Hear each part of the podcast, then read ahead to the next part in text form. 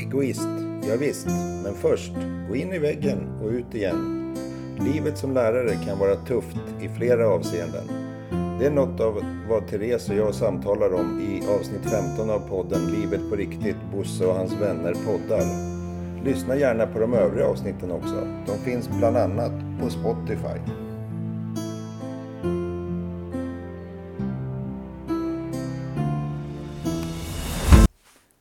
Hej Therese! Hej Bosse! Vad kul att jag äntligen kunde komma hit. Verkligen. Nu ska vi snacka lite om dig. Mm. Vem är du? Eh, jag är då Therese Palmer. Ja. Eh, född och uppvuxen här i Strängnäs. Ja. Eh, ja, jag har ju hela min släkt här i stort sett. Mm. Jag arbetar som lärare eh, och har min familj här. Mm. Men delar av den har jag tagit med från Stockholm. Ja, okej. Så ja, importerar lite familj. Ja. Eh, men, men det här med uppväxten här i Strängnäs då, vem, hur såg den ut då? Eh, jag är ensambarn. Mm. Eh, har en mamma som är min biologiska mamma. Mm. Och sen har jag en pappa som har adopterat mig faktiskt. Okej. Han kom in i, min, ja, i mitt liv när jag var tre år gammal. Ja, Då var han 21 år. ja, Och eh, ja, mamma hade en, eh, ja, en kille eh, sen tidigare då som hon eh, fick mig med. ja, Men de separerade redan innan jag föddes. Okej. Så då var mamma 20 när jag föddes. Ja, okej. Ehm, så den, eh, den fadern om man säger, han Ja. har inte funnit sig med i mitt Nej. liv direkt. Men vet du om honom? Jag vet om honom och jag har träffat honom. Ja, Ehm, men jag har valt att inte ha kontakt med Mm. honom idag. Ja okej. Ja. Men- Och han vet om dig såklart också sådär. Ja men det Ja, vet ja, han. men precis, och. Mm. och på hans sida så har jag en eh, halvsyster eh, som jag hade kontakt med eh, fram till hon var sju år gammal. Okej. Det är 15 år mellan oss. Ja, Och äh, jättesöt liten tjej var det. Och jag, jag önskar väl att vi hade kunnat haft kontakt och så. Men Okej. eh, jag var ju den åldern också att jag var ungdom. Ja, precis. Svårt där med man... ja, men det är det. Det är svårt att hålla kontakt med vem Ja. som helst om man Ja. insett när man blir äldre. Men det är inte för sent. Nej det är det inte. Men, Ingenting eh, är ristat i sten. nej. Alltså. Men ja, ja, men så ser det ut. Och, och där växte du upp med din mamma och, och din pappa då som adopterade dig. Och, var bodde ni och hur bodde ni då? Vi bodde ut mot eh, Eldsund vid P10. Ja, okej. Eh, så vi bodde i ett hus Mm. eh, med en stor tomt. Ja, Med hundar. ja, ja men så här idylliska hela hemmet. ja, härligt. Ja. Och skolgång och så? Jag gick på Vasaskolan när jag var eh, liten först. Eh, sen så bytte jag då till Paulinska när vi blev äldre och skulle börja Mm. högstadiet. Men just då så byggdes Karinslundsskolan. Ja, Så när jag började i åttan så fick jag flytta ut ja dit. okej. Ja, ja, okej. Ja. Och då hade jag börjat i en ny klass i sjuan för min klass hade splittrats. Eh, så jag började med eh, ja, några från min klass och vi började med Häradsbarnen. Ja, ja, ni mixar ihop Ja. lite sådär. Ja. Så vi var 22 killar tror jag, åtta tjejer. Ja, okej. ja. Med allt vad det hur, innebär. Hur funkade det då? Ja, men det var du först liksom på, på Karinslundsskolan. Ja, vi hade en årskurs nio. Ja. Eh, och sen så var vi väl, ja, vi var tre sjuor. Ja. Tre eller fyra, jag kommer inte ihåg. Ja, Eh, eller åttor var vi ju då ja. Eh, men eh, nej, men det, det var bra. Alltså, det, vi satte väl våran stämpel där. Men just men min precis. klass var väl den som var värst. okej. ja. Ja, men för jag, tycker, jag jobbar ju själv i skolans värld Mm. och jag tycker att eh, Karinslundsskolan är en av de byggnaderna i Strängnäs kommun som är så himla smart byggd. Ja. Ja, som Ja. passar så himla bra för skola. ja, men det gjorde det Ty, verkligen. tycker jag Ja. fortfarande. Om man Ja. tittar jämför med andra skolbyggnader här i, i stan. Så, ja. men, Mm. eh, men där fick du vara med. Ja. Och, och sen då så skulle du sluta nian. Ja, då började jag på barn och fritidsprogrammet Mm. på Thomasgymnasiet. Ja. Ja. Och det var ju bara jag i klassen Ja. som gjorde det. Så då fick Ja, jag ju nya Fick kamrater nya- igen. Precis. Mm. Hur ser det ut med, har du någon kontakt med dem från grundskolan och gymnasiet fortfarande? Eh, men några stycken från grundskolan har Mm. jag kontakt med. Och eh, flera av dem bor ju i Strängnäs. Mm. Så det är ju, även om man kanske inte träffas varje dag eller så, så när man ses så är det ju tjena hej Ja, och precis. jättekul Ja. liksom. Eh, och sen så från gymnasiet så är det framförallt eh, två stycken som jag umgåtts med länge. Och eh, ja, men har rest med och hittat på saker precis. och fortfarande är liksom mina Som är dina Mina ja, bästa. Dina, precis. Ja. ja, men det är viktigt att ha det där. Ja. Ja. och sen då så blev det förmodligen jobb och lite kärlek och såna här saker. Eller, ja. Ja, ja. Ja. Ja, alltså jag, jag hade väl en kille, när, eller hade väl, Ja. jag hade en kille i gymnasiet. Eh, där man testar på och liksom ser vad det är Mm. och sådär. Eh, men jag var nog ganska bestämd redan från början där att ja men du det här får vara ett tag. Eh, så får vi ha det så roligt tills vi känner Mm. Ja. att det inte liksom Ja. eh, ska vara vi längre. Ja, okej. För att jag, jag var nog ändå redan bestämd att jag ville testa, testa på världen och göra saker och inte vara bunden till någon. Mm. Ja, okej. Ehm, så vi, vi polade och hade roligt och så och sen en dag så var det bara nej men du ska vi inte bara vara vänner? Och så var vi det. Som om inget hade hänt. ja okej. Och fortfarande idag så tycker Ja. jag liksom att han är en jätteschysst kille. Ja. Ehm, men sen så var jag ju egentligen singel eh, fram tills jag träffade min man Thomas. Utan det var ju, jag hade ju någon kille där ett tag men som inte blev något Nej, med. precis. men vi är vänner vi också. Liksom. Men, Men du skulle testa på världen, vad var det då? Nej men min dröm var att jag ville bli reseledare. Mm. Jag ville ut eh, och se världen. Jag ville testa allt möjligt. Men så blev det inte. Nej. Tyvärr. Vad- vad det är en stor sorg. Vad hände? Eh, jag fick eh, jobb som eh, resursassistent på en skola i Strängnäs. Ja. Eh, och gjorde riktigt bra ifrån mig. Ja. Och passade bra i den världen. Kände du att du trivdes också? Ja, det gjorde jag. Hade du hittat rätt? Ja, men jag tycker att jag hade gjort Ja. det. Men samtidigt så fanns ju det här att jag ville göra. Och Mm. så kom jag in, jag sökte ändå till eh, fritidsresor hette det ju då. Mm. Deras eh, skola. Ja. Och kom in. Eh, men då hade jag ju haft, eller fått mitt eh, fasta jobb och jag hade lägenhet och ja. men hade allt det där. Så då hade jag en, upp lite ja, sköna pengar och sånt där. Ja, men jag var nog ändå sådär att jag kunde iväg. Men min mamma var lite mer sådär, nej.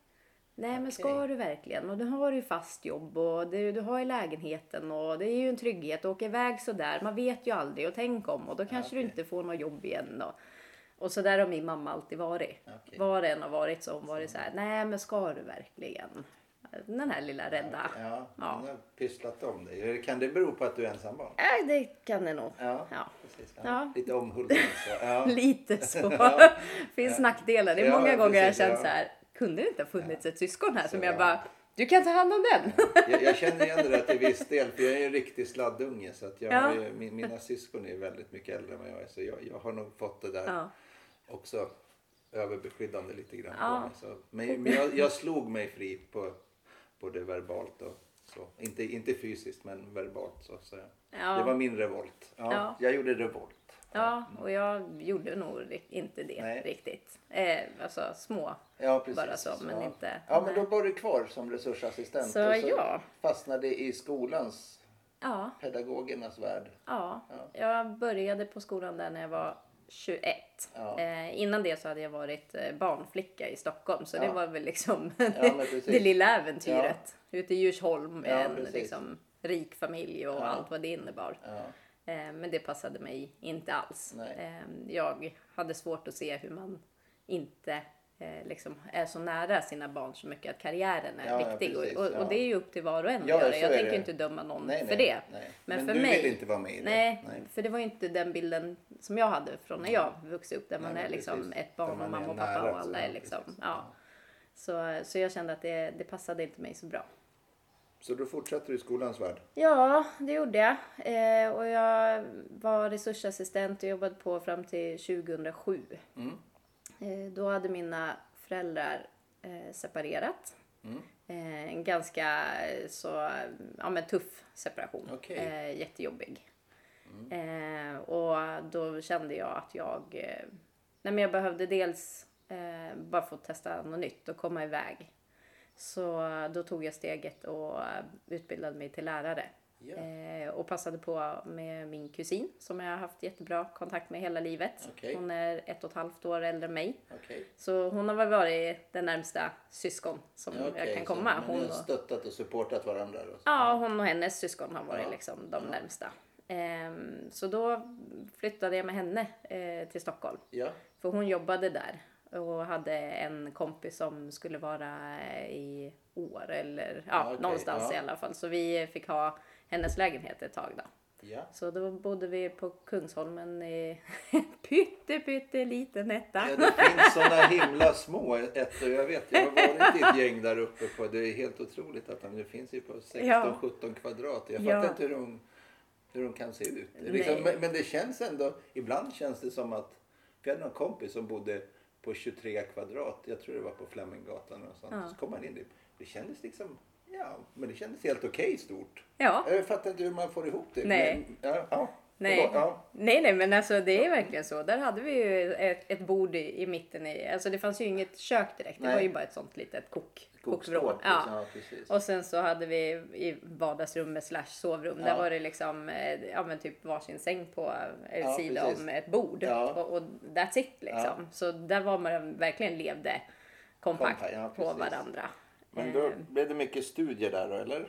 Ja, men det blev det. Och det här var i januari 2007.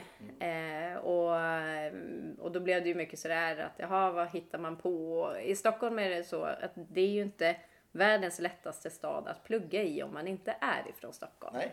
Nej. För att eh, de som är ifrån Stockholm och bor där, de har ju redan sitt. De har ju alla sina vänner och Ja, liksom men allting. precis. Så det här med studentlivet och försöka komma in i och få liksom med kompisar och sånt där, det, det var inte så lätt. Nej. Ehm, så jag kände väl där att, jaha, vad, vad ska jag göra? Ja, men då kan man gå på dejter. Ja, okej. Det är ju kul. Det gjorde du. Ja, okej. det det, var, gjorde det, jag. det var din hobby. Ja. Ja. men alltså gå ut och äta med någon Ja, och prata. Ja. Och, för i Stockholm är inte sånt konstigt. Nej. att man bara Nej, träffas nej. någon och går och fikar. ver- Verkligen inte. och, säger man här i Strängnäs att man ska gå på dejt, då Ja. tänker nog alla något helt annat. Ja, då måste det gå längre. Mm. Ja, ja, i Stockholm är det ju verkligen Ja, att du går, och, gå, ja. ja. du går och fikar eller precis. du går och tittar på ja. några skyltfönster, Ja, någon precis, utställning. ja. nå, liksom. Ja, spännande. ja, så då gjorde jag det lite grann bara för att få komma iväg och, och träffa andra människor och bara... Ja, men, Mm. Spännande ju. Ja, men det, ja, Ja. tycker att det är roligt. Ehm, och, tycker jag det är jättekul att träffa människor. Så. ja, Så, så, ja. ja, men det tycker jag också. Så det var ju inte så att det var att jag skulle ha någon eller något. För just Nej. då var jag, jag var ganska trasig efter mammas och pappas Ja, eh, separation. Och är man ensam barn så kan jag nog tänka mig att det är lite Den tuffare. satt- jag vet ju Den inte. satte spår. Ja, det gjorde den. Försökte de ta, sig, ta dig till varsin sida eller? Nej, det var Kanske inte nog... vill hänga ut dem så. Men, nej. Nej, alltså det, de har nog hängt ut varandra Ja, rätt okej. bra. Ja, okej, ja, ja. Nej, men de, eh, jag tror att jag och pappa, eh, vi har ju alltid haft det där att eftersom vi inte är biologiska Mm. så har det alltid varit den där lilla känslan gnagande att ja, men, tänk, om, tänk om vi inte skulle älska varandra. Ja, tänk ja, om inte. ja, ja, den där självklara som ja. jag haft med mamma mer. Att, ja, men vad fan, du får väl älska mig vare sig du vill eller inte. precis. Du, jag är din liksom. Det är du Men som den har där fött kom mig. på test, testades där. Ja, eller känslomässigt hos mig har det nog okej. Det gjort så, det. Det har nog gjort det hela livet Mm. egentligen. Att jag, ehm, att jag liksom försökt klamra mig fast. Men Mm. jag tror att han lika väl har klamrat sig fast hos mig också. Och känt sig lika sårbar och, Mm. och orolig. Ehm, han har nog varit mer orolig att jag någon gång skulle komma till den här gränsen. Att bara, ah, men du, du är ju inte min pappa. Ja, okej. Men det skulle jag aldrig säga. Nej. För mig har det ju varit snarare tvärtom att när någon, eh, när någon har liksom så här, ja, ja men din pappa, ja men menar du Anders? alltså ja. Så, här, så bara, ja vem skulle jag annars Ja, men mena? precis, Det är ja. liksom, hallå, det är min pappa precis som din pappa är din pappa. Det är väl ingen som ifrågasätter det. Nej. Så för mig har det alltid varit så här, ja men varför försöker ni ens att få det att jag skulle ha någon annan som jag inte, han har liksom inte funnits i mitt liv. Så varför drar ni in honom? Precis. Så äh, ja. Ja. Så där då när jag var i, i Stockholm och, och liksom försökte reda ut allt så, så var det pappa jag hade eh, kontakt med. Mamma hade jag brutit kontakten med ett tag för det gick Okej. inte. Okej. Eh, hon hade sån sorg i sig. Eh, och det är ju sånt som jag liksom, ja, jag har fått leva med och jag har fått fundera på i efterhand eller hur hon har reagerat. Och, men just då var inte jag mottaglig för att ta in hennes sorg Nej. i det där Nej, överhuvudtaget. Och hon var nog inte kapabel till att prata med mig på ett sunt sätt om det heller. Eh, pappa var mer liksom att han, han kunde vara förbannad på mamma och han kunde säga saker men han var ändå liksom att ja, det är vi som är vuxna, vi, vi måste försöka. Han var lite mer rationell så. Eller? Ja, till viss del var han väl det. Eller han kunde väl i alla fall förstå att jag behövde mer än att lyssna på bara honom. Sen var jag ju stöd för honom också såklart. Men jag kunde inte vara det för mamma också. Nej. För hon var nog mer så att hon ville att jag skulle ta ställning och stå upp för henne. För Ja, jag precis. måste ju Ja, förstå liksom. För det gick inte att hitta någon. Det fanns bara en väg för henne. Ja, och så kan det ju lätt vara. Ja, ja, alltså, det, kan, ja, ja, absolut. det är ju sånt man förstår nu när jag också blivit äldre och har familj och sådär och tankar som det har väl funnits i allas eh, förhållanden någon gång. Att tänk om det tar slut och hur gör man då? Hur skulle man hantera? Och Precis. man har vänner som har separerat och Ja. nu har man ju mer kommit till den delen Ja. av livet där sånt händer. Eh, när jag var 27 så fanns inte riktigt Nej. det. Ja, men, men då var du ute på dating. eh, Ja, då var jag där och försökte liksom bara att ha roligt och Ja. bara hitta mig själv igen. Och vad vill jag och vem vill, alltså, vad vill jag med livet mer än att bli lärare? Precis. För det var sådär till slut så var Hittade du det då? Ja men det gjorde jag i Thomas. Okej. Ja, Ja, du kan eh, upp där på dating. ja men det gjorde han. Ja. Alltså, han är, kan jag ju bara säga, någon som jag absolut inte skulle ha letat efter eller tittat Nej. efter eller på något sätt. Skulle han och jag mötts eh, eh, på, på en krog eller någonstans på en fest eller vad som Mm. helst så hade jag tyckt att han var kanske en skön kille men inte så mycket mer. Det är ju inte någon jag hade märkt. Nej. Nej.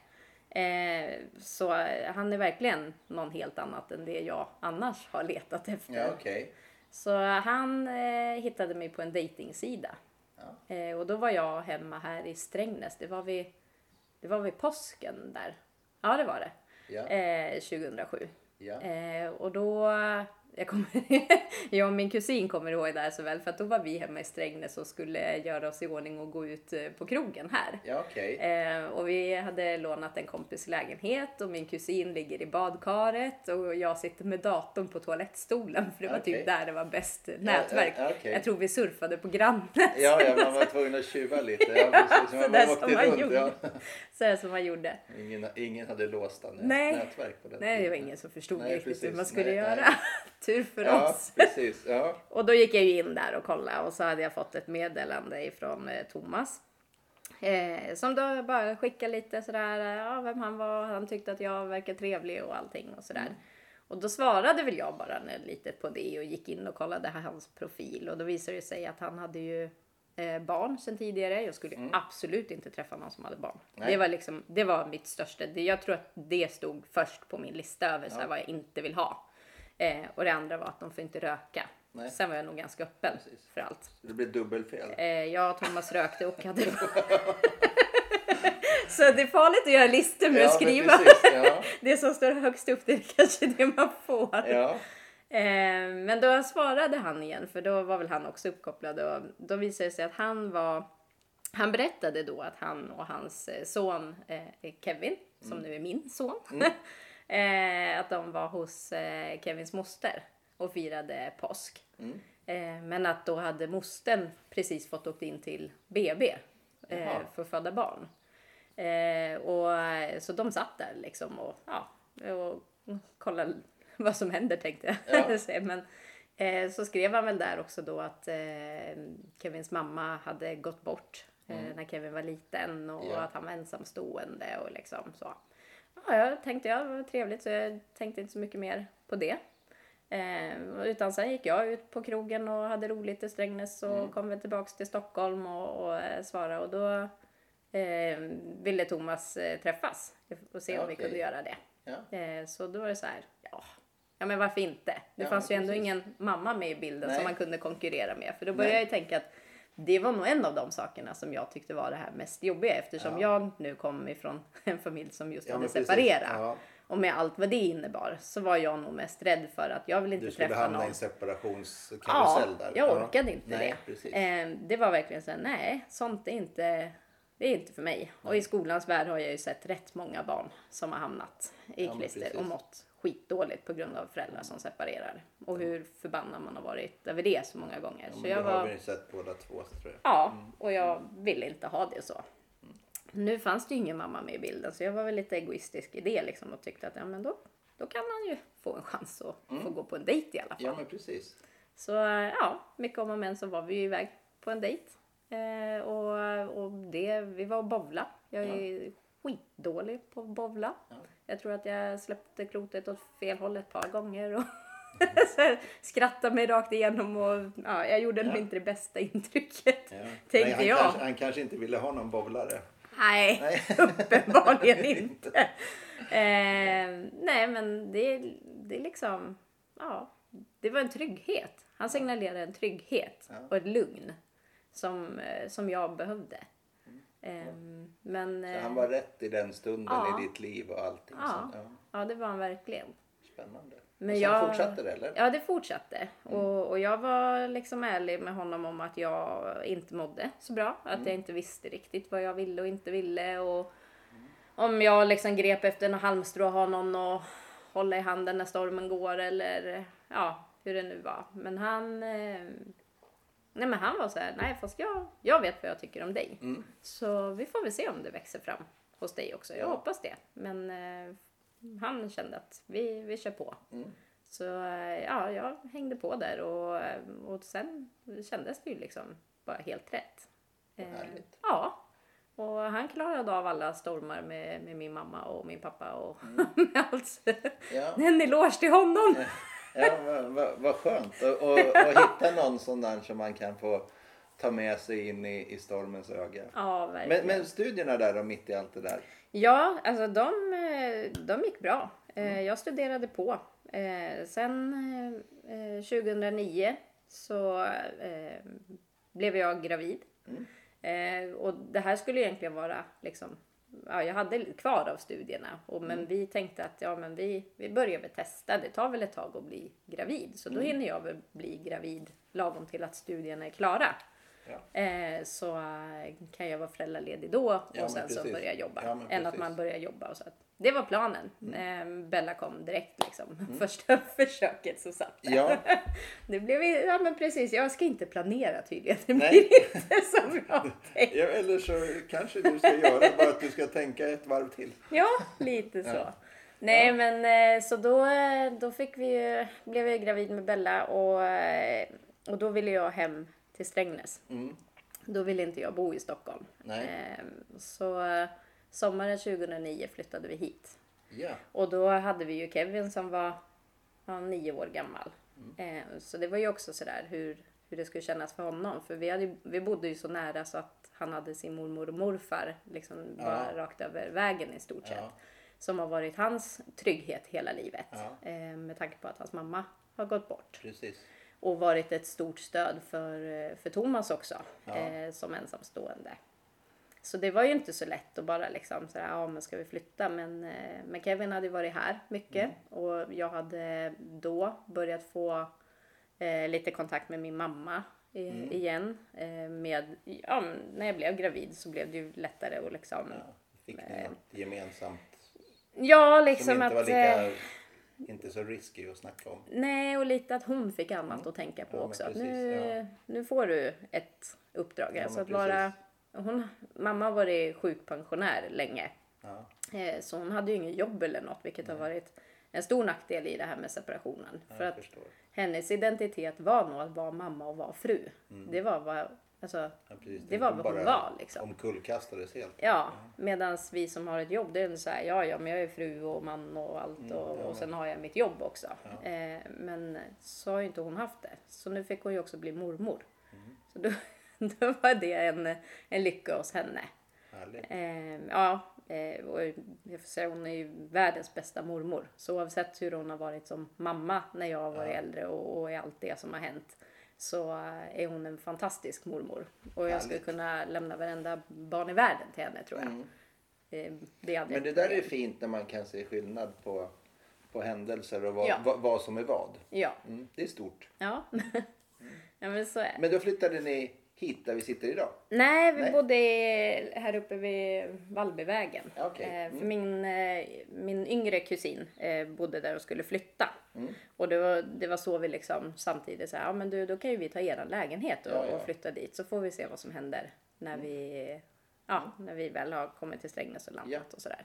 Så då bodde vi där ett år, ett och ett halvt kanske, innan vi flyttade hit då. Ja. Ja. Eh, och, så då blev det ju att jag fick Bella och så skulle jag fortsätta studier. Eh, samtidigt som jag jobbade då. För att Ja. har man ett barn så kräver ju det lite mera. Ja, men precis. Och jag jobbade väldigt mycket under tiden jag pluggade förut Mm. också innan. Jag jobbade som eh, eh, personlig assistent åt en eh, tjej som hade en CP-skada som Mm. satt på hela, alltså hela kroppen så. Eh, som behövde ja, men dygnet runt hjälp.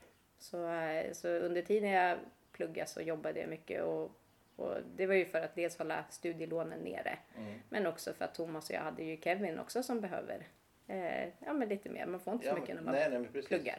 Nej. Nej, och sen när vi fick Bella så fick jag jobba extra och så Mm. på helger och så på det stället. Så det var mycket jobb Mm, och, och, och mycket plugg. Men skolan gick ju bra. det funkade. Ja. Och sen, då, sen blev du klar med studierna till slut? Ja, jag blev klar, eller inte helt klar, jag hade lite kvar för att jag eh, började som sagt jobba eh, och så skulle jag egentligen vara eh, ledig från eh, jobbet lite grann för att kunna studera de sista eh, poängen. Jag hade två kurser kvar. Ja. Eh, bland annat min C-uppsats skulle Ja. jag göra och sen en samhällskunskapskurs tror jag det var. Okej. Eh, men då var det en eh, kollega till mig som fick en stroke. Eh, vilket gjorde att hennes klass behövde eh, en lärare.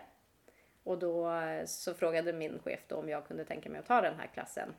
Bara ja, men fram till sommarlovet. Och det här var nog, jag tror jag var på hösten, höstterminen. Och då var jag så här, jo men det kan jag göra. Och så kunde jag ju börja plugga sen efter. Så det gjorde vi en deal om att ja men vi gör så. Och det här var en klass som, det var en ganska tuff klass. Eh, det finns en anledning kanske varför hon fick en stroke. Jag tror att mycket är för att det var Stressrelaterat? Ja, men, men jag tog den klassen och det gick bra. Eh, otroligt positivt ifrån föräldrar, stöttning och ja, men jag tycker att vi fick eh, ordning på klassen ändå. Eh, och det, Vilken ålder var det på dem då? jag tror de gick i fyran. Mm. Fyran eller femman, fyran tror jag. Ehm, och då är man ju, alltså de är ju som de är i den åldern. Ja. Mellanstadiet, det är sjukt tufft. Ja.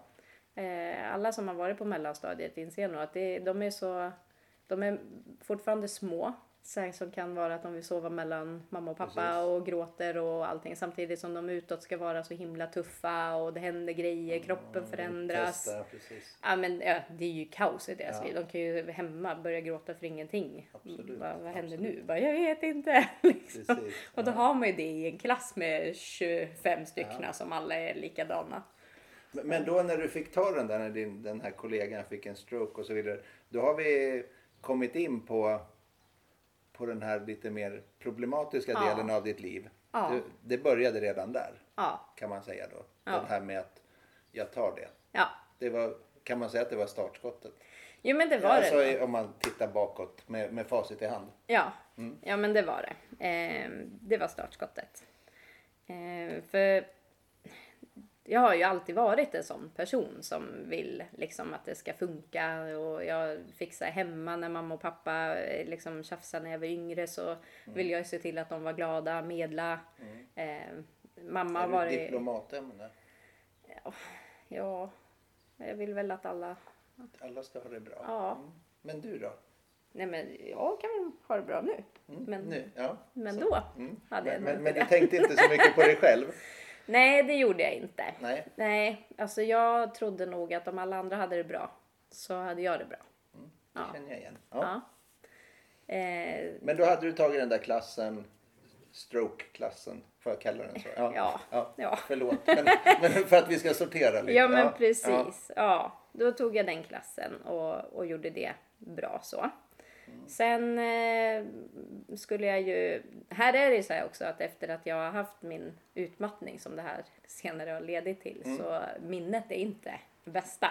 Och, och det är svårt för mig att sortera hur allting har varit. Så jag har suttit och funderat massor där nu. Ja men vad hände sen? Men eh, jag vet att jag i alla fall eh, eh, skulle vara, jobba lite och så skulle jag plugga samtidigt.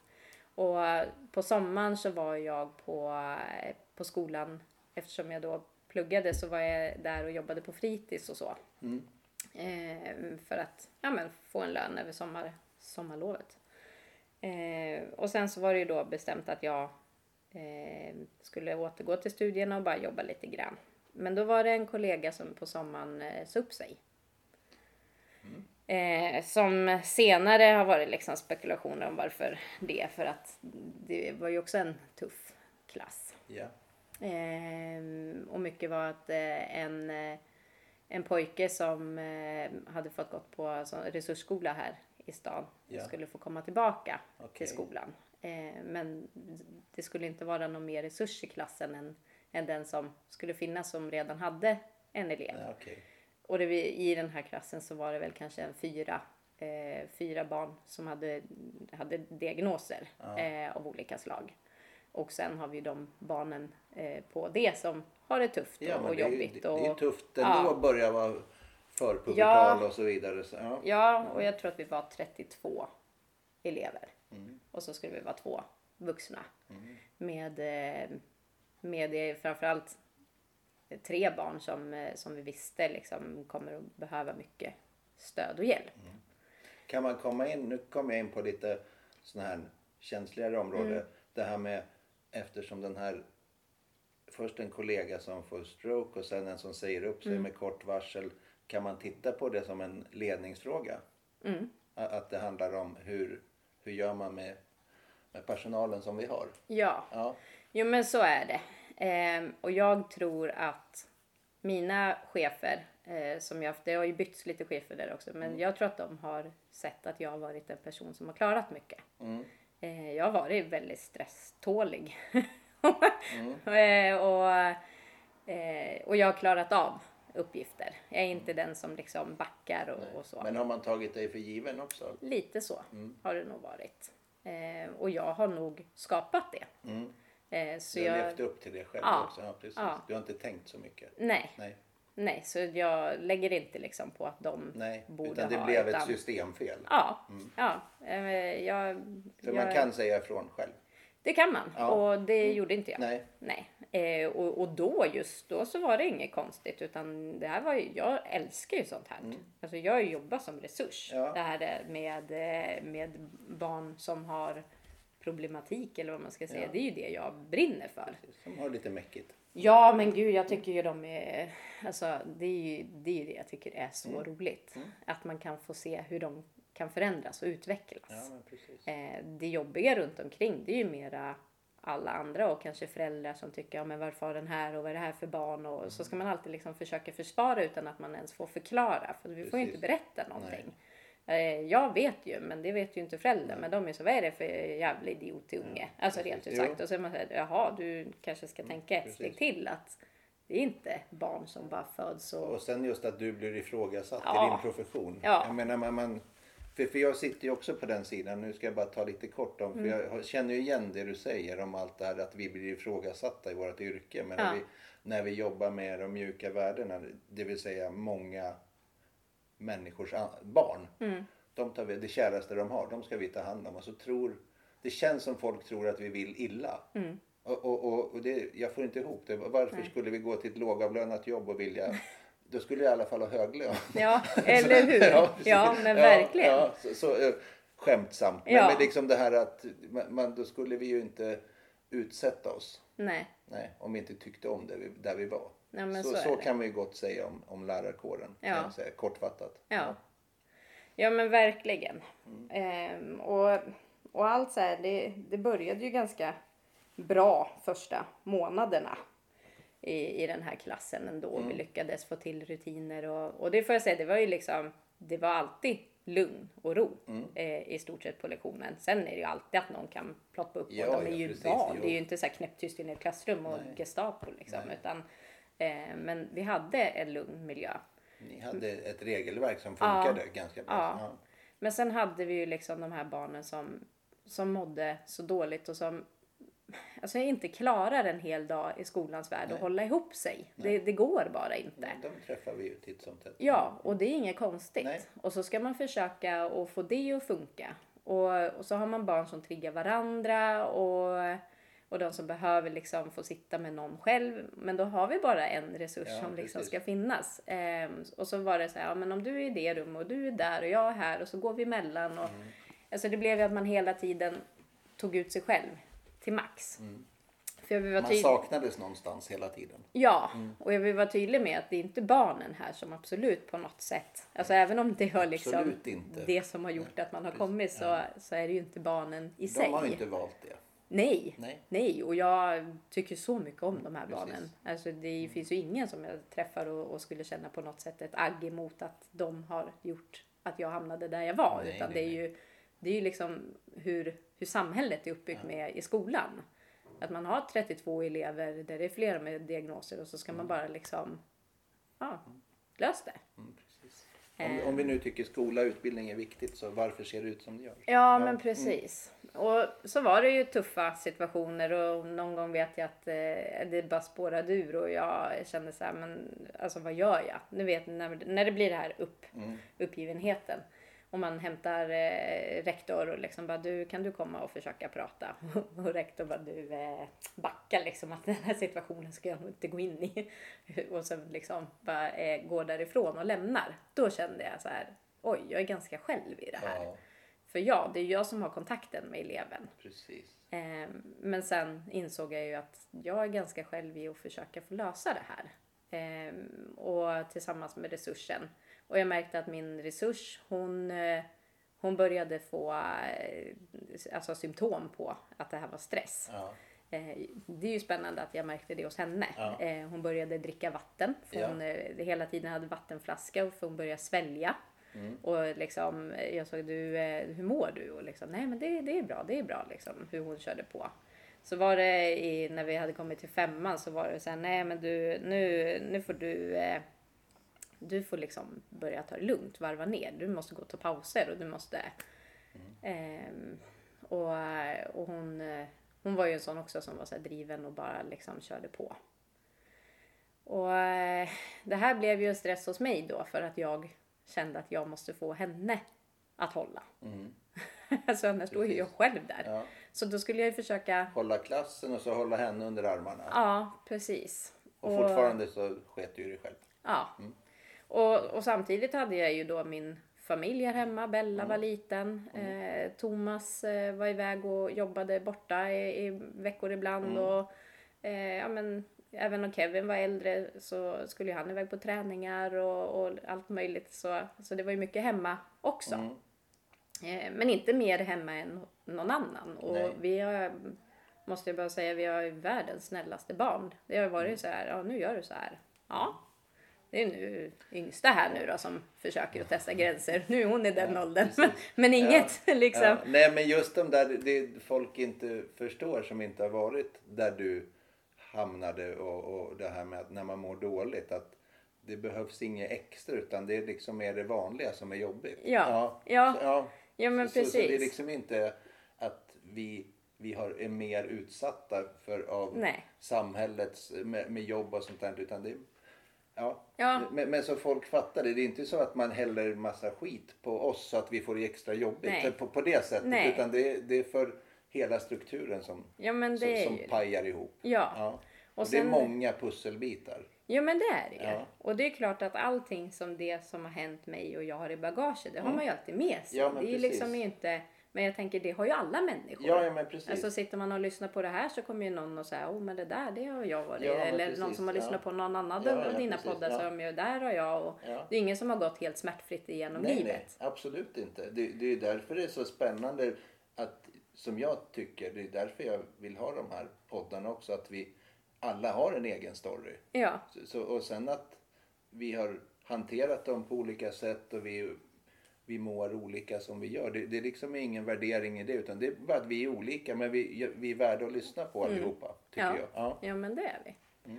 Så, eh, så med det sagt är det att, det att jag inte hade det tuffare hemma än någon annan. Och, och jag och Thomas hade en väldigt eh, sund relation Mm. och, och inget liksom tjafs och bråk hemma med barn. Utan jag kunde ändå ha det lugnt. Ja. Men eh, hemma så blev det väl snarare att jag inte var lugn. Nej. Nej, de andra var lugna, men inte jag. För att när jag kom hem från jobbet, då var det ju liksom att eh, kunde diskmaskinen inte vara tömd. Då var det så här, ja nej men nu måste jag ta diskmaskinen också. Ja, så det så här, ja fast den kan väl någon annan ta. Nej men jag tar den. Mm. Det, är, det är mitt jobb nu. Jag gör det här liksom. Och det var nog ett sätt för mig istället för att kunna säga så här att jag mår nog skit. Alltså Mm. det är nog tufft på jobbet. Jag tror inte det här funkar eller det är något som inte stämmer. Då tror jag att jag istället liksom gav de signalerna genom att, att trycka på saker som inte var bra. Mm. Och, och där känner jag att där är det nog Kevin av barnen då som har fått tagit eh, Mm. mycket eftersom han var den som var hemma mest. Så har jag nog varit lite för hård och lite för tuff mot Mm. honom. Och så varför kunde inte du ha gjort det? Och det här är liksom den där föräldern som jag absolut inte ville bli. Nej, och, men som är väldigt lätt hänt. För, Ja. för just det där som du berättar att de symptomen du inte ville känna eller se hos dig själv, de, de kastar ut så där istället. Och, Ja. och, och det gör vi ju när vi mår dåligt olika. En del gråter, en del skriker, Ja. en del dricker sprit, en del sticker Ja. ut och springer fyra mil varje Ja. dag och så vidare. Vi gör det på olika sätt, Ja, våra frustrationer. Så, men- jag tror fortfarande när du vad, hur kom du vidare sen då? N- när, när du skällt på diskmaskinstömning och så vidare och alla sådana här saker. ja men alltså det här V- var, fortsatte var är vi i året, år då? Ja du, vad är vi nu? 2015 kanske? Ja. Kan det ha varit det? Ja, däromkring. Mm. Ehm, och eh, jag fick reda på att min kollega som då är ja, resursen, hon skulle inte få vara kvar på skolan längre för att det blev övertalighet. Så hon skulle flytta till en annan skola i Strängnäs. Så jag skulle få en ny resurs till hösten. Eh, här när de skulle börja sexan. Och eh, ja, ehm, den sommaren vet jag bara att jag Alltså jag tror inte jag orkade göra någonting. Jag kommer inte ens ihåg den sommaren. Jag försökte att sitta och tänka tillbaka. Vad gjorde vi liksom och vad hände? Men Den bara försvann. ja, men lite så. Jag vet inte ens om det är så att jag vill minnas Nej. riktigt. Utan jag kan ju se på bilder och sådär. Ja. Men, men jag kan inte komma ihåg några känslomässiga Nej. saker. Alltså för där var jag nog, där var jag redan liksom, ja det var tufft. Mm. Jag mådde skit.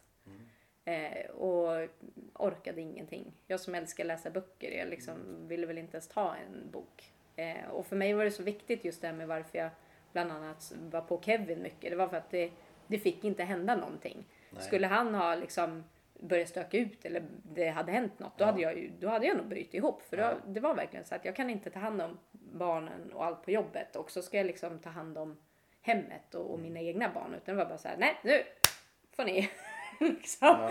håll ihop nu. Ja, precis. så det var ut det egentligen, här.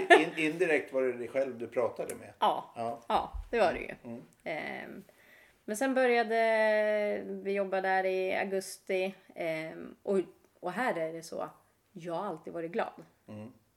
Det här är ju det som är liksom eh, Många kan tycka, men märker man inte på någon när den börjar liksom bli deprimerad och börjar bli eh, utbränd och, och så. Men jag har ju varit expert på att dölja det för mig själv och för Mm. Precis, andra. ja. Jag har varit den som har varit peppande, den som har Mm, kommit på precis, saker, ja. drivande när någon annan har suttit och tyckt att gud det är så tufft och jobbigt eller om någon har sagt att men det är så jobbigt hemma nu och så här, nej men du då fixar jag det här Mm. Ja, på precis. Mm. jobbet till dig. Jag löser det här. Eh, och så har jag ju varit hela tiden. Jag ska lösa det för alla. Bara liksom, om alla runt omkring mår bra, då mår jag bra, har jag tänkt. Ehm, så när vi började där i augusti så var ju allting toppen, frid och fröjd. Jag var glad, allting var underbart. Och sen kom vi till september. Alltså det här är, då har jag jobbat i en månad. Jag har den här nya resursen som ska lära känna elever som eh, och då hade en av våra elever slutat. En av de här som behövde väldigt mycket stöd. Eh, men den ena, eh, han hade ju, den här eleven han hade ju haft samma resurs sen han gick i, ja, sen han gick i förskoleklass tror jag. Så han hade ju liksom knutit an ordentligt till henne. Och nu skulle han få en ny. Ja. Eh, och, och det Hur gick ju skolar inte. man in en sån? Det är bara en skolresurs. Det är liksom ingenting som Nej. man skolar in i, Nej. i förväg. Nej, det är hej välkommen, Ja, okej. här är ditt jobb, nu ska du göra det här. Och det och likadant för eleven. ja, Här har du en ny. ja, Ungefär som att du här får en ny bok. ja, Ja. lite så. Och, och det låg ju på mig att eh, introducera och, och liksom berätta vad personen ska göra och så. Mm. Ja, och så var det så här, ja men kan ni två kanske sätta er nu, nu har jag haft Så genomgång. fick du ett arbetsgivaruppdrag där. Ja men lite så. Ja, Min och, skolning. och- Ja. ja. Ja. Och så hade, man, eh, hade jag eh, ja, men berättat för klassen vad de ska göra. Eh, det här och här. Och så säger jag nu kan ni kanske gå ut och sätta er i grupprummet här och så kan ni jobba. Och så var det ju bara kaos. Den här eleven visar ju då på liksom alla sätt att det här, att det här var inte bra. Precis som jag då som kunde vara liksom såhär, nej nu Ja. gör jag så här. Så, så var ju han likadan, att han visade med hela sig och allt han sa att det här är inte, är inte okej. Men kunde ju inte säga att det är, ja, det är resursen jag saknar eller det är det här. Nej, men eller precis. det... man, kan, man kan inte sätta de nej, orden. nej, Och jag menar, om vi ska ställa de kraven på de unga människorna så kan vi titta på dig och på mig. Vi kan ju, kunde ju inte heller sätta ord på vad vi saknade. Nej. Nej, alltså när, när vi, när man själv mår dåligt. Ja. Och jag menar, det är bara att titta till alla er som lyssnar, vem som helst. Vem kan sätta ord på, på sorg och saknad och, och Mm. sådana här saker på ett konstruktivt sätt. nej. När det- man är stressad. Nej. Nej men det är inte så lätt. Så det slutade ju med att jag behövde ju liksom ändå gå in och lugna och se till att situationerna där var bra och få det. Så det var ju nästan så här, men du om jag tar här och du går in i klassen istället. För så kan man ju absolut göra och det har jag inget problem med. Jag tycker att det är, är roligt. Ja. Eh, det är ju bara det att då kan ju resten av klassen också reagera och de här som Ja. har diagnoser där inne kan ju också känna att ja, men du känner inte mig och du vet inte vem jag är. Och, så det var liksom ett virrvarr. Eh, för det tar tid innan man liksom får det att funka. Gruppdynamik är spännande Ja. och eh, ja, Ja, verkligen. outgrundligt emellanåt Ja. hur det funkar med Ja. grupper. Ja. Och jag var, jag var ju då verkligen, alltså jag var ju inne i det värsta. Jag jobbade jämt. Alltså jag satt kvar länge på jobbet. Jag jobbade när jag kom hem. Jag jobbade på helger. Alltså det, det var jobb hela tiden. Och, och jag Och, och vet... varför tänkte du att du jobbade så mycket då? då? Varför sa du till dig själv att du behövde jobba så mycket? Eh, för att jag behövde ha sån struktur för att få det att funka. Kontroll. Ja, Ja. jag behövde veta att de här uppgifterna kommer den här eleven klara. Jag måste göra på det här sättet. För det, alltså du vet, jag satt verkligen och så här, den här eleven har svårt med det här. Då behöver jag sätta den med det och det. Och så liksom fick jag, det var som att jag fick lägga ett pussel för att få det att funka. Du skulle kontrollera så att du kände dig trygg med deras tillvaro. Ja. Ja, Inte så så att- att, de hade det bäst. Nej, Nej. nej. Inte alla gånger. Inte alla gånger. Nej. Men lite så här att jag skulle veta att de skulle klara. Och, För de har ju mål som de ska uppnå. Mm. Absolut. Och eftersom det var den här kaosen som var i, i klassen så, så behövde jag ju ändå liksom säkerställa allting. Mm. Och, och eftersom jag hade en elev då som kunde få de här utbrotten och, och Mm. på det sättet så var det så här att om det händer så måste jag ju veta att de andra klarar av att göra Alltså jag måste kunna säga, nu gör ni det här. Mm. Ni har det. Ni vet exakt vad ni ska göra. För nu kommer jag vara där. Liksom, För att jag måste lämna klassen och ta det. Precis. Och då har jag ändå tillsynsplikt. Ja. Det är ett stort krav att vara lärare. verkligen, jag, att gå ut ur ett klassrum, då har jag ju lämnat Ja. det som är ett av mina största, Precis. alltså som man kan åka dit på i skolan som bara den. Eh, och då måste jag lita på att de sitter där.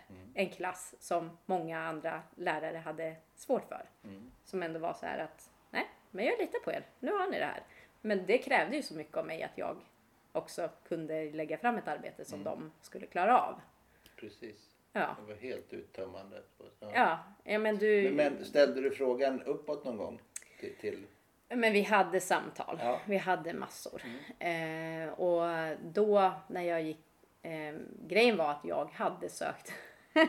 jag hade sökt ett nytt jobb eh, redan eh, för nå- något år där tillbaka. Eh, nej, nej, det var där på våren. Hade jag sökt ett jobb. Ja. Eh, på det, den skolan jag jobbar på idag eh, hade jag sökt. Eh, och jag fick det jobbet.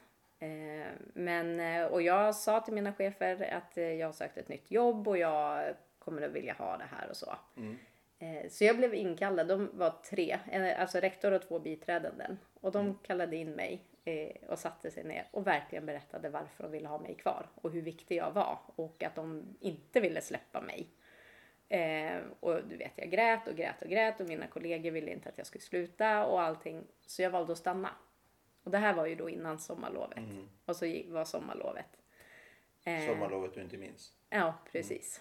Eh, så jag stannade ju kvar. Och sen där i september, jag vet exakt vad som utlöste. Eh, så vad som var den här sista grejen. ja. Ja. Och det var att jag hade, det hade varit, eh, dagen innan hade jag haft ett möte med föräldrar. Där en förälder hade varit eh, tuff mot mig.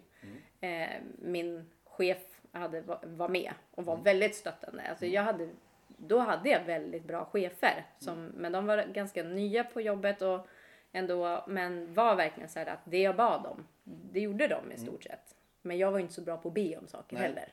Det är jag idag. Det var jag inte Ja, då. Eh, så hade jag varit bättre på att läsa av mina signaler och sagt vad jag behövde så hade de nog kunnat hjälpa Mm. Ja, mera. precis.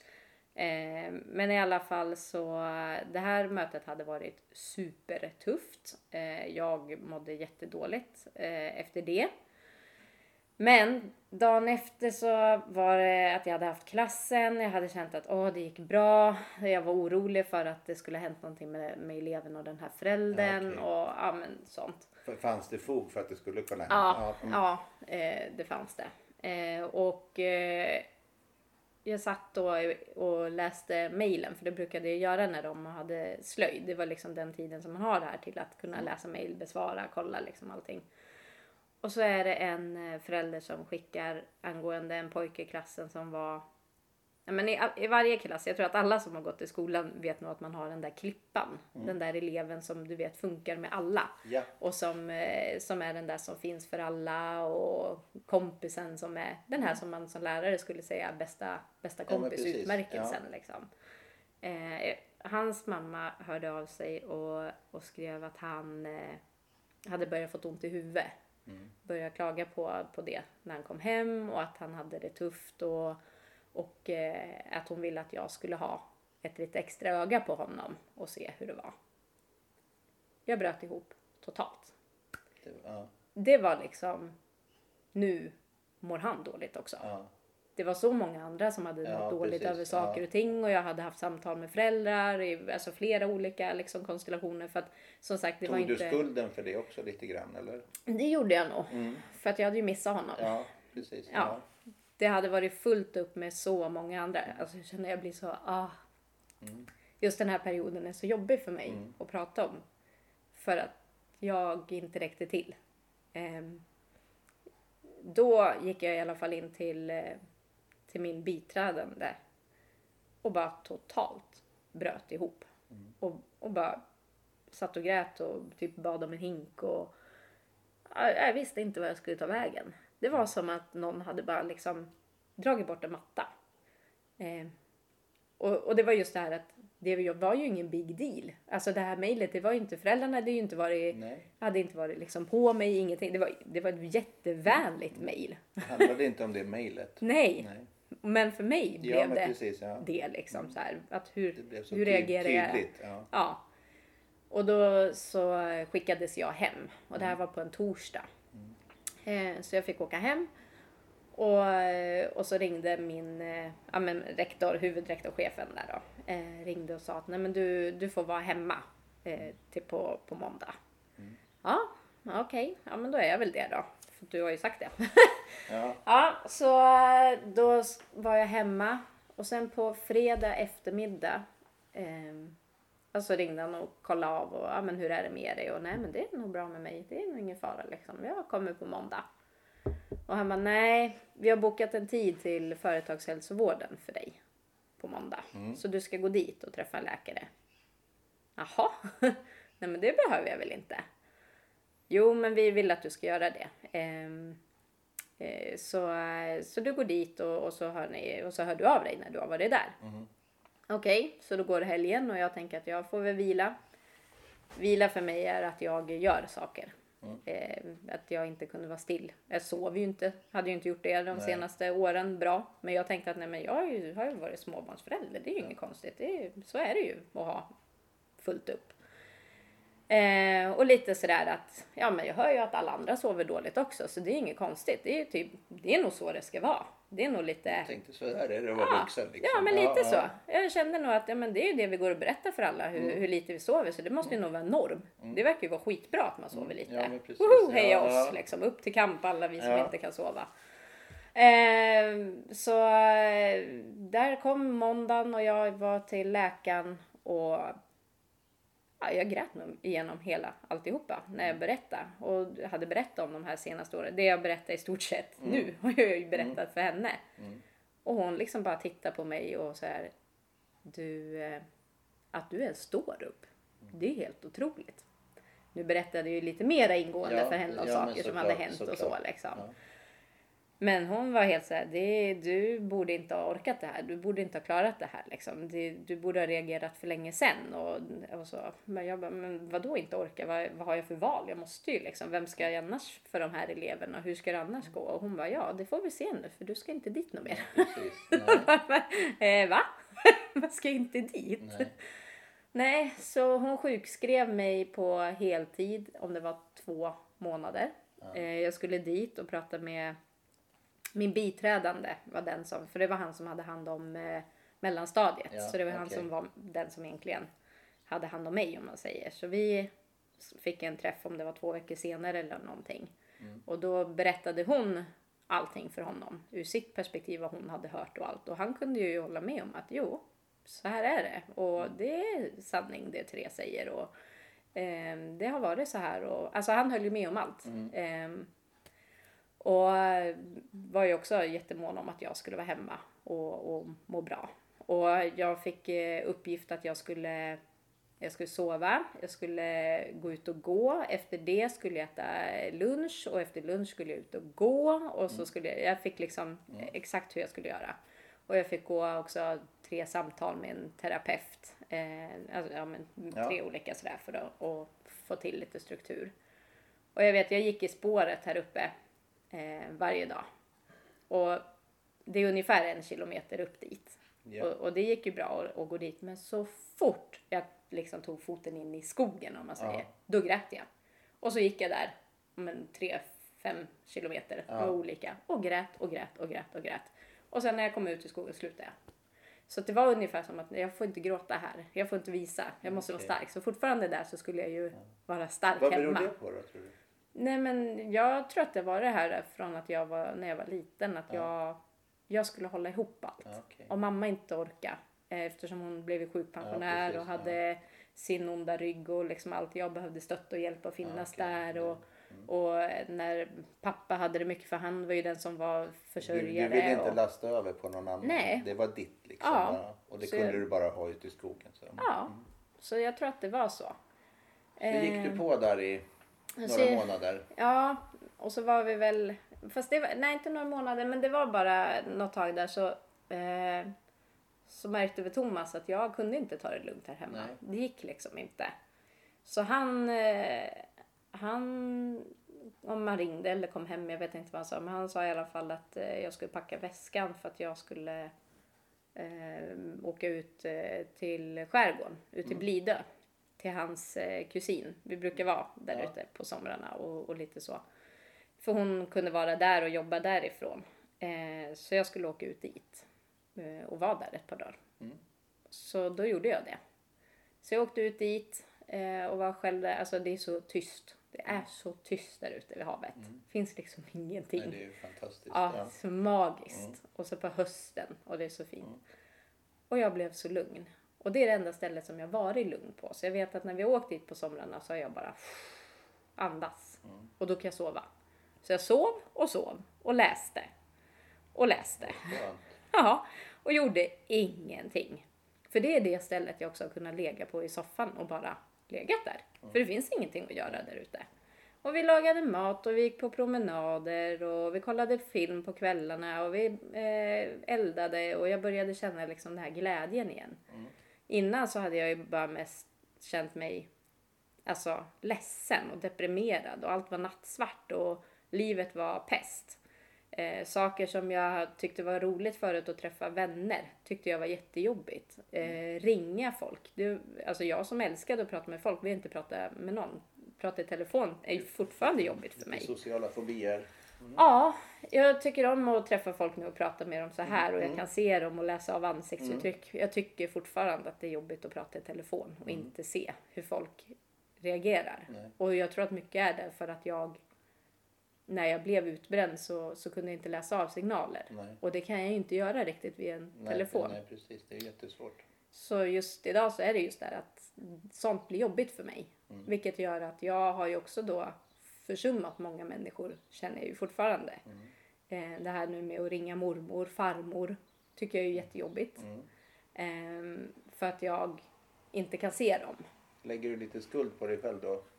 Ja. Och jag hälsar inte på så som jag borde. För att det har tagit mig så, usch det här är jobbigt. Jag ser det. Det har tagit mig så lång tid att hitta mig själv igen. Och må bra. Att jag inte har orkat ta hand om andra eller liksom finnas och lyssna och så under ett tag så tog jag ju avstånd från alla för att jag behövde det. För att jag behövde liksom ha tid med mig. Men att nu ta sig tillbaka och försöka orka hitta de här relationerna igen. Det tar också jättemycket kraft. Mm, det gör det. Verkligen. Så jag går ju ständigt med dåligt samvete och jag kan ju liksom så här. Ja men imorgon ska jag ringa mormor. Och så händer det något som gör att jag inte gjorde det. Då får jag så dåligt samvete för att jag inte gjort det. Och så fortsätter jag bara må dåligt istället för att göra det. För att jag kan inte komma till att jag ska göra det. Och likadant till farmor. Och så ser man nu. Det har varit corona, då har man inte riktigt kunnat träffats heller. Eh, och sen ser man liksom på tv och sånt här. Det står så här, ja men kom ihåg att ha kontakt med din mormor. så här, det Ja, finns en sån ja, reklam. precis, ja. Och varenda gång jag ser den mår jag skit. För det är verkligen så här, mm. Men, Det borde men jag ju hur, göra. hur mycket har du tagit hand om dig själv då och träffat dig själv? eh, Det har jag gjort faktiskt massor. Eh, och det är ju för att Mm. Hur Thomas känns har... det då? det känns bra samtidigt som det fortfarande kan kännas egoistiskt. Men jag börjar komma till det att det är okej att vara egoistisk. För att om jag inte mår bra, då kan inte alla andra må bra runt omkring mig precis, heller. nej. Jag har ju gjort åt fel håll. Jag har ju sett till att alla andra ska må bra. Precis. Och så, då finns det ingenting kvar. Nej, nej alltså jag... Jag vet ju ett läge där jag hur jag kände Men, men var det liksom... svårt att hitta dig själv då, eftersom du hade plånat ut dig själv? Ja, det var det. Hur långt ner fick du gräva tror, tycker du? Tror du? Eller. Kändes det som? Liksom. Var det svårt att få tag på Therese? Ja. Men började du hitta några strukturer på vem hon är och sådär? Ja, men jag, vissa av de här sakerna som är att eh, jag egentligen är en person som som är sådär att ja, ja men vad sjutton gör det där då liksom. Skit i det, gå vidare. Det är ju sån jag är egentligen. Så nu börjar jag ju komma tillbaka till det. Men det var så svårt acceptera att det är okej. För att samhället är ju också gjort som så nästan att vi, vi ska inte tycka att det är okej att det bara är gå vidare och vara lite Alltså jag vet inte hur man skulle säga förr. Då var det ju så här, ja men det var ju de här flower power människorna som var så. Och då är ju det ett negativt. Utan eh, man ska vara, man ska vara strukturerad och man ska klara av både det ena och det andra. Och man ska skjutsa sina barn på eh, träningar och man ska älska det i livet. Och, ja, och, och så har jag känt så här, vad fasiken, jag tycker inte att det är så jäkla kul att sitta på den där träningen och kolla. För att jag kanske faktiskt hellre vill eh, träffa mina vänner och göra det där. Och, Precis. ja, Får du ihop det då? Ja, nu får jag det mer. Eh, Thomas har ju alltid varit mycket bättre på det. Med att liksom göra sånt som han har tyckt har varit Men, men roligt. tycker du bättre, där lägger du en värdering. Är det liksom bra eller är det liksom, är det olika eller är det bättre? Nå, nej, men, Eller, det, ja, ja. Det, är, det är min fråga, det är Ja. mitt lilla, för jag tycker om att vrida och vända på ord. Så ja, att du vär- värderar, du, du nedvärderar vissa sidor av dig själj märker jag, Ja. när vi pratar. ja. Jo men det gör jag ju, för jag är ju Mm. fortfarande där. Det är just där, om man tänker att det tog mig, om det här hände 2015, 2016, jag Mm. kommer inte riktigt ihåg.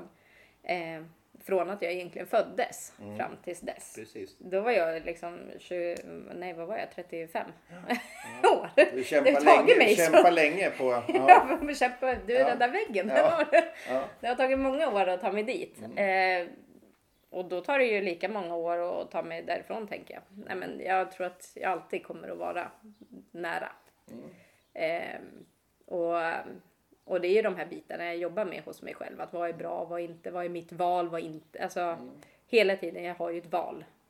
Jag måste hur ju hur välja. tränar du på det då? Hur, hur, ser, hur ser livet ut idag då? Den här skolan, den här... Du sa att du hade fått ett jobb på en annan skola du, Mm. där du är idag. Ja. Är du där idag jobbar du heltid? Hur, hur ser det ut?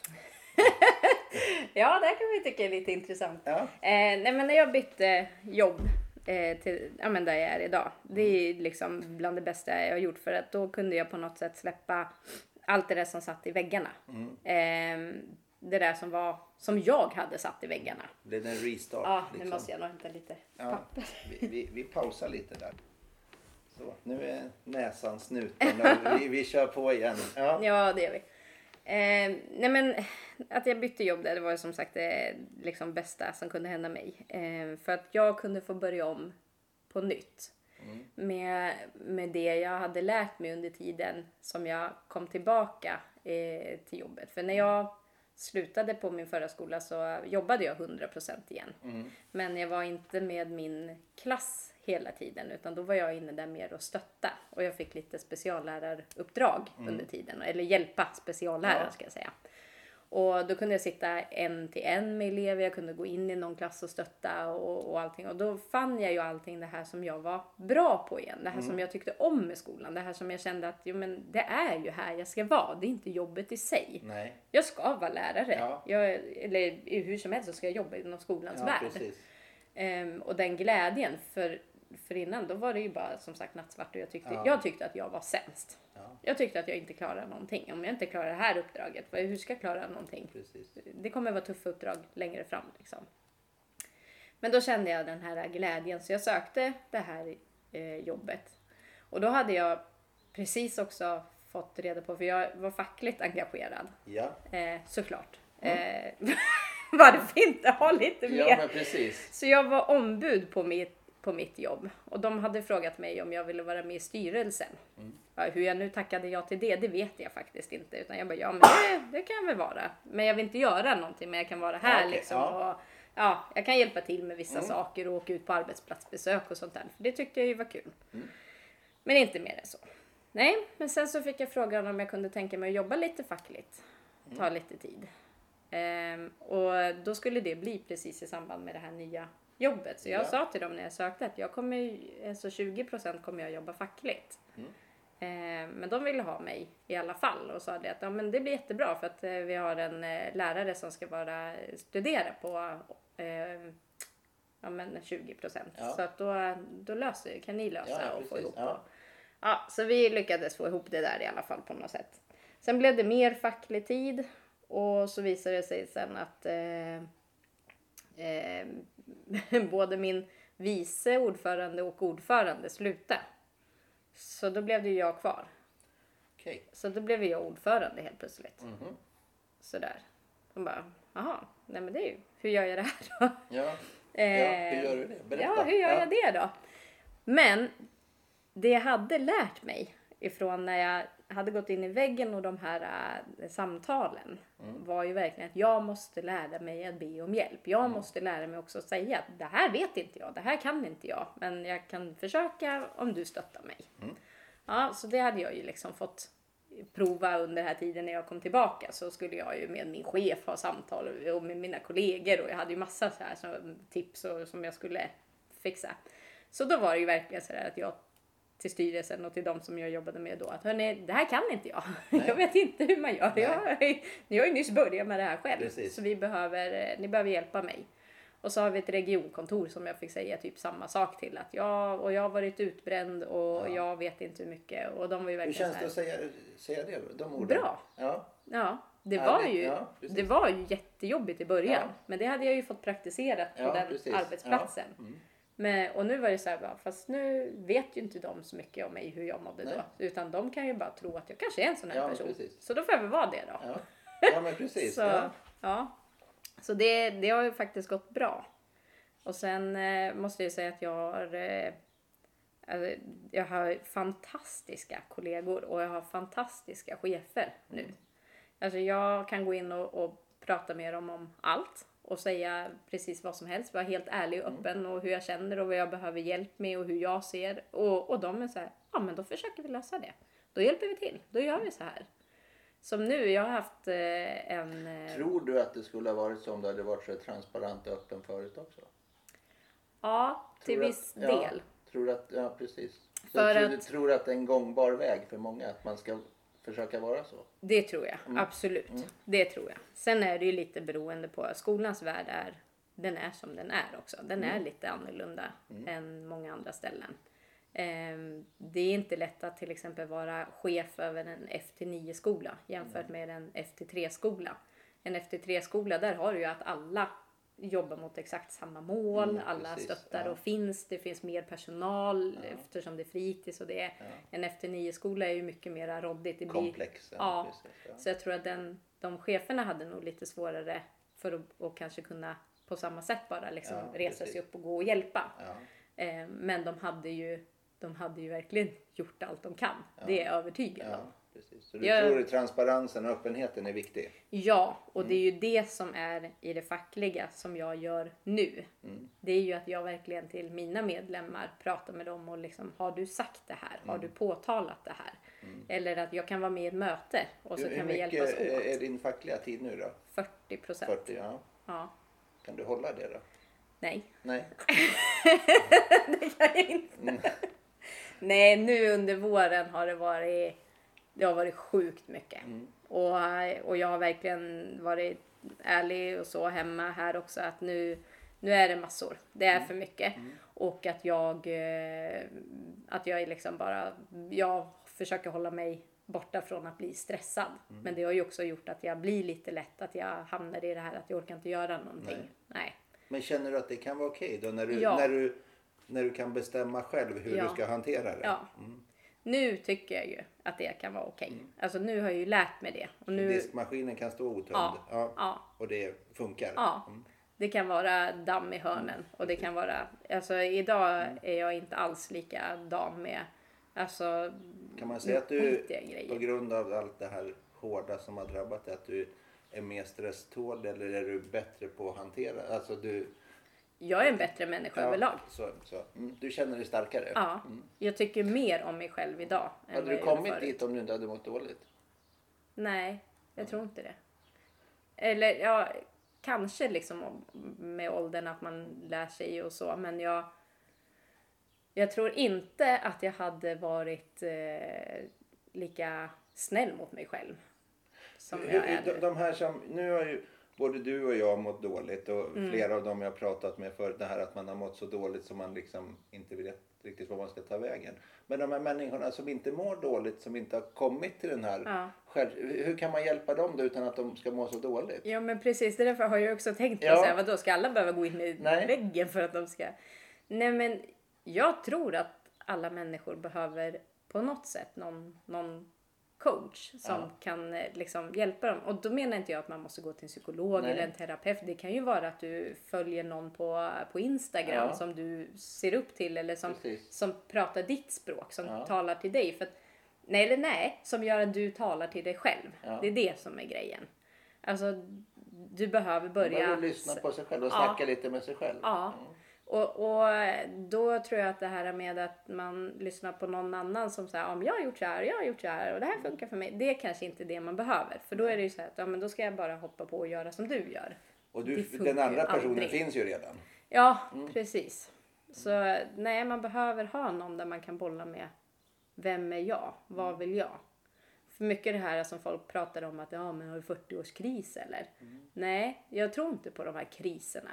Jag tror inte, det kan väl, Något varför som ska man få det- döljer. Ja. Så, så man döljer någonting annat Ja. bakom och säger att man har 40. Ja. Det är lätt att säga. Och varför skulle det komma just när du fyller 40 eller 50? precis, ja. Det finns väl de som hamnar i så fall i krisen när man är 42, Ja, men 43, precis, ja. 35, nej men 32. Absolut. Det, någon gång kommer det ändå hamna där att man står och känner efter att är det här verkligen vad jag vill? Mm. Och då kanske man verkligen ska börja lyssna på sig själv. Det handlar inte om att nej, men du ska separera och du ska gå vidare och du ska göra det där utan du ska faktiskt hitta dig själv. Lära känna sig själv. Ja men du kan ju inte fly från allt du har runt omkring dig innan du ens vet vem du är. Nej.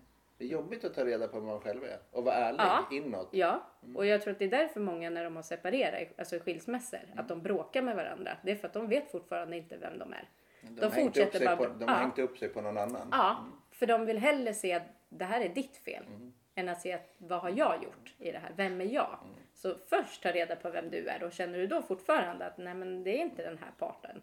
Inga jämförelser i övrigt men, men vi, kan ju se de här som bestämmer över Sverige nu.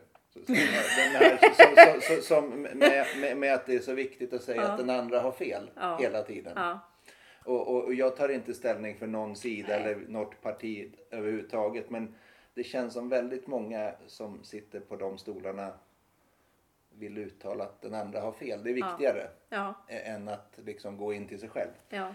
Kort sagt om min politiska åskådning just idag. Så Ja, får vi se vad som händer sen. Jag Ja, håller nog med dig där faktiskt. Vi behöver faktiskt börja prata i Sverige överhuvudtaget. Eh, på alla nivåer. Om vad vi vill och inte vad vi inte vill. precis. Det är lättare. Ja, Kan man tro. Men det är svårt också att ställa krav på sig själv. Vi ska börja runda av Therese. Mm. Vill du säga några slutord så här? Du har säkert kommer att säga sen efteråt varför sa jag inte det här och så vidare. Men, men det, det, det får vi leva med. Ja. Nu blev det det här. Ja, då får man väl ringa mig om man vill höra vad jag Ja, har kommit precis. på Ja, precis. Men vill du säga några slutord? Ja, mina slutord skulle nog bli verkligen att våga vara egoistisk. För att vara egoistisk är inte ett negativt ord egentligen.